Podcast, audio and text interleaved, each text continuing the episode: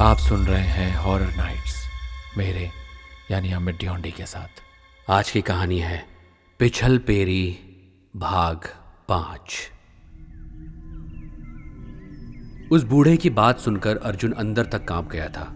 सच तो ये था कि उन लाशों को देखकर अर्जुन बुरी तरह से डर गया था। उसे अब अपने परिवार की चिंता सताने लगी। अर्जुन ने तुरंत अपनी घड़ी की ओर देखा।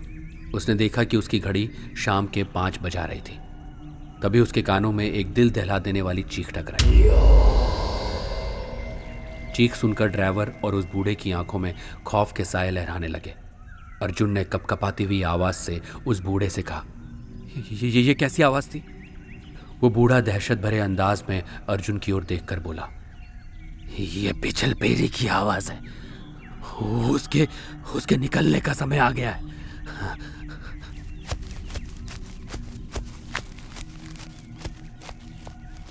इतना कहकर वो बूढ़ा वहाँ से तेज़ी से भागकर कहीं गायब हो गया। कुछ ही देर में वो एक मटकी लेकर आ गया। उसने उस मटकी को एक पेड़ की शाखा पर रस्सी से टांग दिया और उस मटकी के नीचे कुछ लकड़ियाँ रखकर जल्दी से उन लकड़ियों में आग लगा दी। कुछ समय बाद उस मटकी से काला धुआँ निकलने लगा। अर्जुन ने इसी तरह की मटकियाँ भीमा के गाँव में देखी थी। मटकी में धुआँ निकलने के बाद उस बूढ़े के आँखों में खौफ के साए थोड़े कम हो गए। बूढ़ा तेज कदमों से अर्जुन के नज़दीक आकर बोला, इस मटकी में उसे दूर रखने के लिए टोटके का सामान मौजूद है। और इस इलाके में जहाँ पर भी इस मटकी में धुआँ निकल रहा होता है उस जगह पर पिछल पेरी नहीं आती क्योंकि उसे इस मटकी से निकल रहे धुएँ में एक अजीब सी बू महसूस होती है। वो वो बदबू तो मुझे भी महसूस हो रही है। वो इसलिए क्योंकि उसका साया तुम पर पड़ चुका है। जाओ जाओ यहाँ से निकल जाओ। जितनी जल्दी हो सके अपनी जान बचाकर जाओ।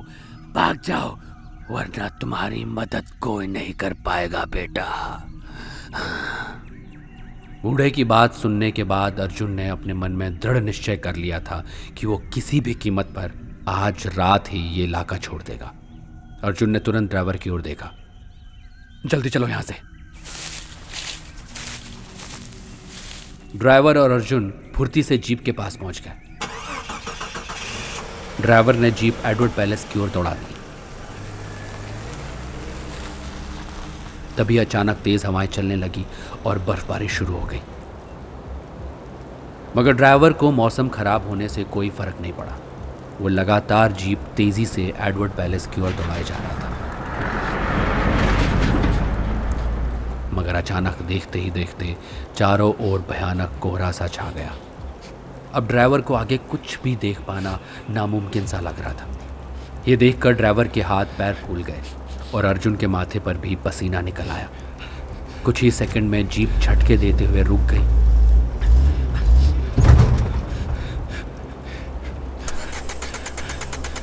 और ड्राइवर ने जीप स्टार्ट करने की बहुत कोशिश की, मगर सब नाकाम रही। अर्जुन और ड्राइवर जीप से नीचे उतरकर दहशत भरी नज़रों से चारों ओर देखने लगे। तभी उनके कानों में एक स्त्री की आवाज़ टकराई। आगे नहीं जा पाओगे। तुम्हारी मंजिल बस यही तक थी। उस आवाज़ को सुनकर वो दोनों हक्का बक्का एक दूसरे की ओर देखने लगे। तभी अर्जुन की नज़र सामने की ओर पड़ी। उसने देखा कि भयानक कोहरे में निकलकर एक स्त्री काले रंग की साड़ी पहने हुए धीरे धीरे कदमों से उनकी ओर चलती हुई आ रही है। वो बहुत नज़दीक आ गई थी। ये देखकर अर्जुन की हैरत का ठिकाना नहीं रहा। उसने अपनी नज़र जैसे ही ड्राइवर की ओर दौड़ाई, ड्राइवर का पूरा शरीर दहशत से काँप रहा था। कुछ ही देर में वो सुंदर स्त्री अर्जुन के करीब आ गई। अर्जुन उस स्त्री को पहचानता था। ये वही स्त्री थी जिससे वो कल रात एडवर्ड पैलेस में मिला था। उस स्त्री को देखकर ड्राइवर कपकपाते हुए चिल्लाकर अर्जुन से बोला साहब दूर हट जाइए उससे। ये ये ये ये ये ये ये ये पिछल पेरी ये अपना रूप बदल कर आइए साहब। तू तू तू दूर हटिए।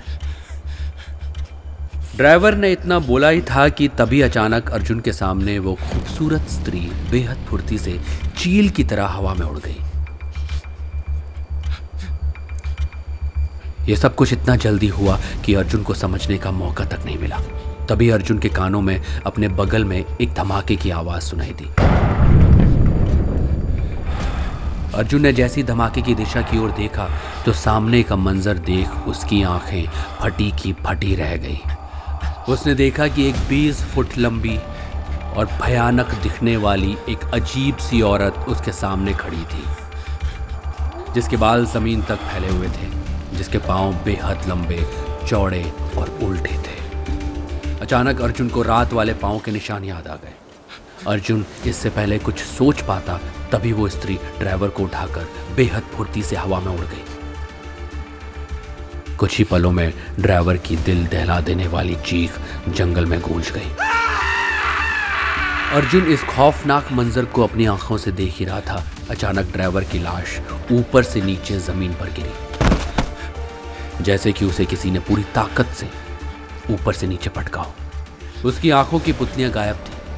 उसे देखकर ऐसा लग रहा था कि उसे मरे हुए बरसों हो गए हों।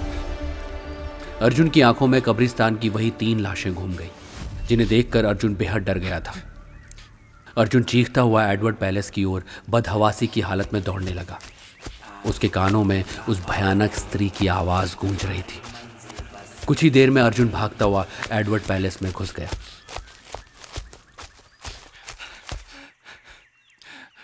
और अपनी पत्नी और बच्चे को आवाज़ें लगाने लगा।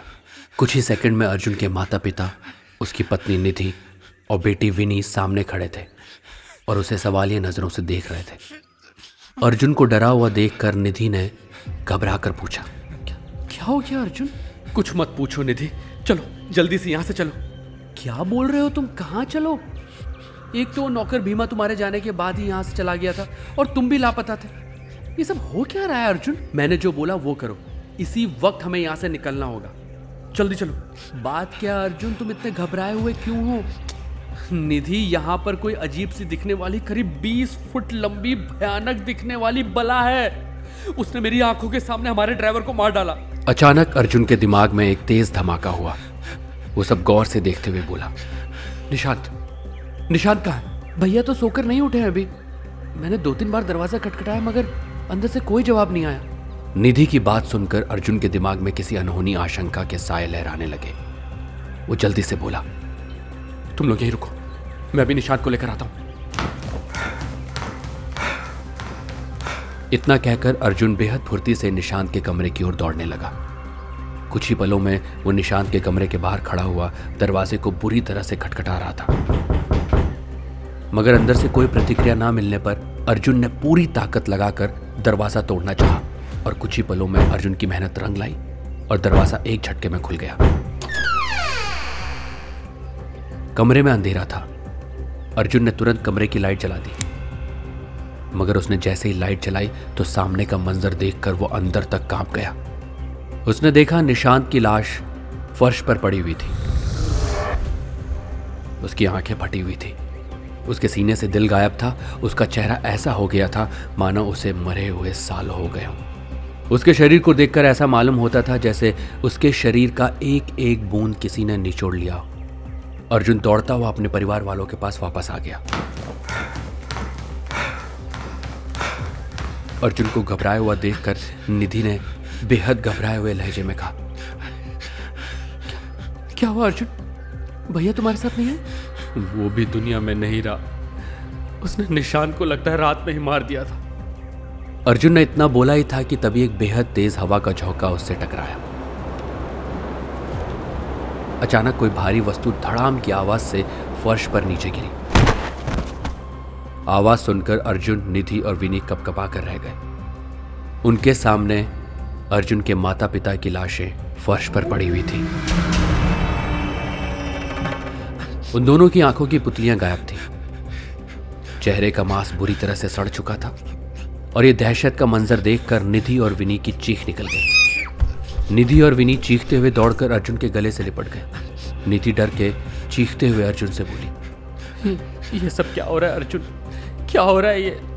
ऐसे कैसे हो सकता है? अभी कुछ पल पहले ही तो माँ बाबूजी साथ में खड़े थे। अर्जुन ने कपकपाती हुई आवाज़ में निधि से बोला मुझे इसी बात का डर था। लेकिन मैं तुम दोनों को कुछ नहीं होने दूँगा। चलो, यहाँ से भाग चलो। जल्दी चलो यहाँ से।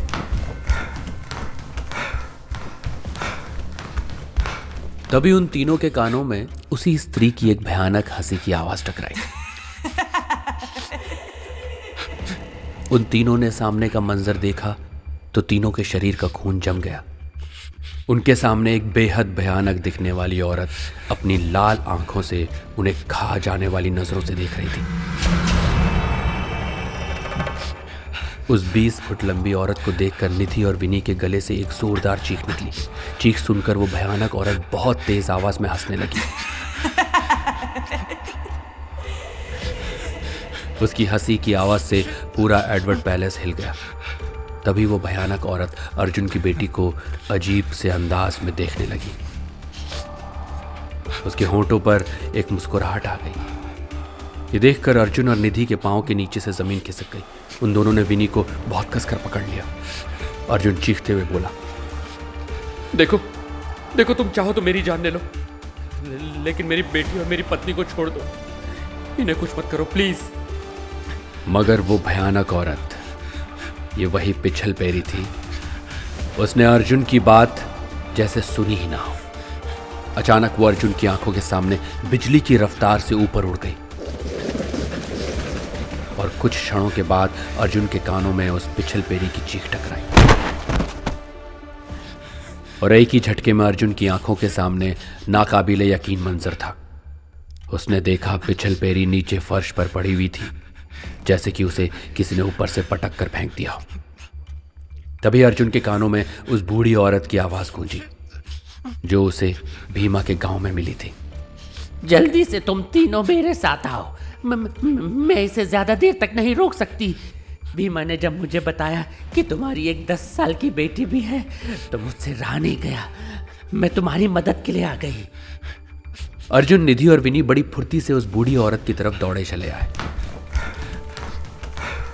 वो बूढ़ी औरत गुस्से भरी नज़रों से पिछल पेरी को देख रही थी। उस बूढ़ी औरत के हाथ में तीन छोटी छोटी चांदी की मालाएँ थी जिसमें से काला धुआँ निकल रहा था। उसने बड़ी फुर्ती से अर्जुन और विनी के गले में वो माला पहना दी। तभी एक तेज हवा का झोंका उन सबसे टकराया और देखते ही देखते निधि गायब हो गई। अर्जुन को समझ पाता, तभी निधि की दिल दहला देने वाली चीख पैलेस में गूंज गई। और निधि की लाश कुछ ही सेकंड में ज़मीन पर आकर धड़ाम से गिर गई। उसकी हालत बिल्कुल वैसे ही थी जैसे अर्जुन के माता पिता और ड्राइवर की थी। अपनी पत्नी को मरा हुआ देखकर अर्जुन ज़ोर ज़ोर से रोने लगा।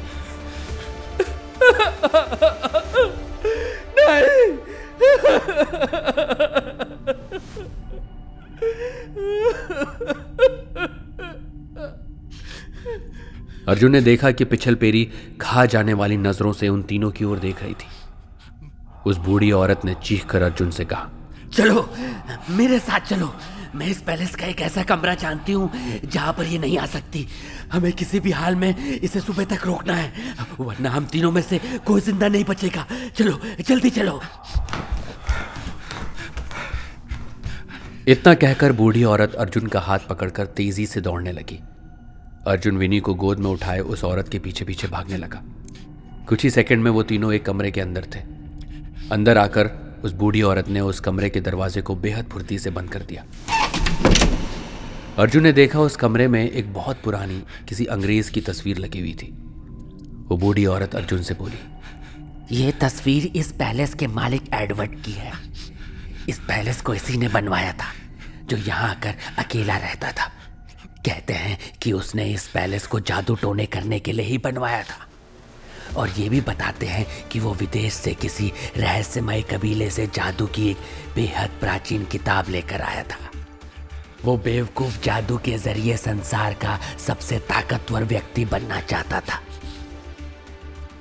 और एक दिन उसने अपनी बेवकूफ़ी से दूसरी दुनिया के द्वार भी खोल दिए।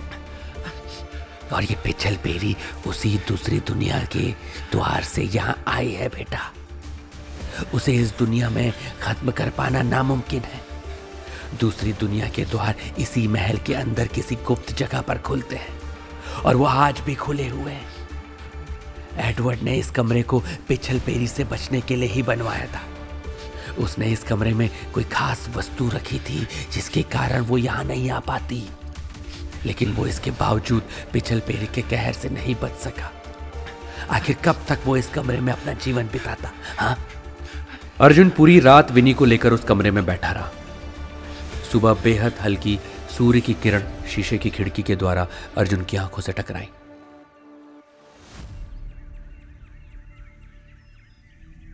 वो बूढ़ी औरत अर्जुन को लेकर बाहर आ गई। अर्जुन ने देखा कि उसके माता पिता और पत्नी फर्श पर पड़े हुए थे, मगर अब उनके सीने से दिल गायब थे और ये देखकर अर्जुन की आँखों में आँसू आ गए। तभी उस पैलेस का नौकर भीमा वहाँ पर आ गया। अर्जुन के परिवार की हालत देखकर भीमा भी खुद को रोक नहीं पाया और रोने लगा। वो बूढ़ी औरत आहिस्ता से अर्जुन से बोली, देखो बेटा तुम्हारे परिवार की तकदीर में यही लिखा था। मगर शुक्र मनाओ, तुम्हारी बेटी सही सलामत है। अब तुम एक काम करो बेटा। तुम उसी क्रिश्चियन कब्रिस्तान के पीछे जाओ। वहाँ पर एक शमशान घाट है। वहाँ जाकर अपने परिवार का अंतिम संस्कार कर दो बेटा, जल्दी। भीमा रास्ते में खड़ी जीप ले आया। उसने चारों लाशों को उसी जीप में डाल दिया।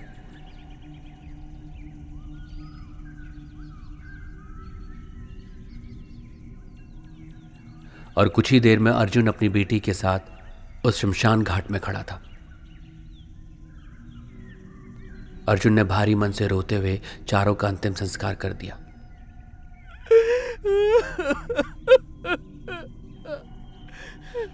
अर्जुन के साथ कब्रिस्तान वाला बूढ़ा भी खड़ा था, जो अर्जुन से बोला, अब चले जाओ यहाँ से बेटा और एक बात याद रखना। पिछल पेरी का साया तुम्हारे ऊपर है। यहाँ से जाने के बाद भी बुरे सपने तुम्हारे जीवन में कभी पीछा नहीं छोड़ेंगे। वो तुम्हारे सपनों में हर बार यही कोशिश करेगी कि तुम यहाँ एक बार वापस आ जाओ।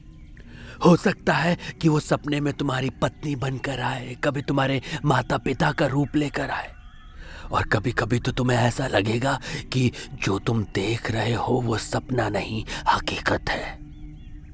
मगर मेरी एक बात, हमेशा ध्यान रखना। भूल कर भी यहाँ वापस मत आना। जाओ, अपनी बेटी को यहाँ से ले जाओ। जाओ। अर्जुन भारी मन से उसी दिन कश्मीर के उस इलाके को छोड़कर अपने घर दिल्ली आ गया और अपनी बेटी की परवरिश करने लगा। अर्जुन की बेटी अब जवान हो चुकी है। अर्जुन ने आज तक शादी नहीं की। उस बूढ़े की बात बिल्कुल सही थी। अर्जुन को आज भी सपने में अपनी पत्नी और अपने माता पिता नज़र आते हैं, जो अर्जुन को एडवर्ड पैलेस बुलाते रहते हैं। कभी कभी अर्जुन को ऐसा भी लगता है कि जैसे वो सपने नहीं, हकीकत हो। और कभी कभी अर्जुन सपनों को हकीकत समझकर एयरपोर्ट तक भी चला जाता है। मगर जैसे एयरपोर्ट पहुँचता है, उसे उस बूढ़े की आवाज़ कानों में टकरा जाती है। वो हमेशा तुम्हें यहाँ बुलाने के लिए तुम्हारे सपनों में कभी पत्नी तो कभी माता पिता का रूप लेकर आएगी, बेटा। मगर तुम भूल कर भी यहाँ वापस मत आना।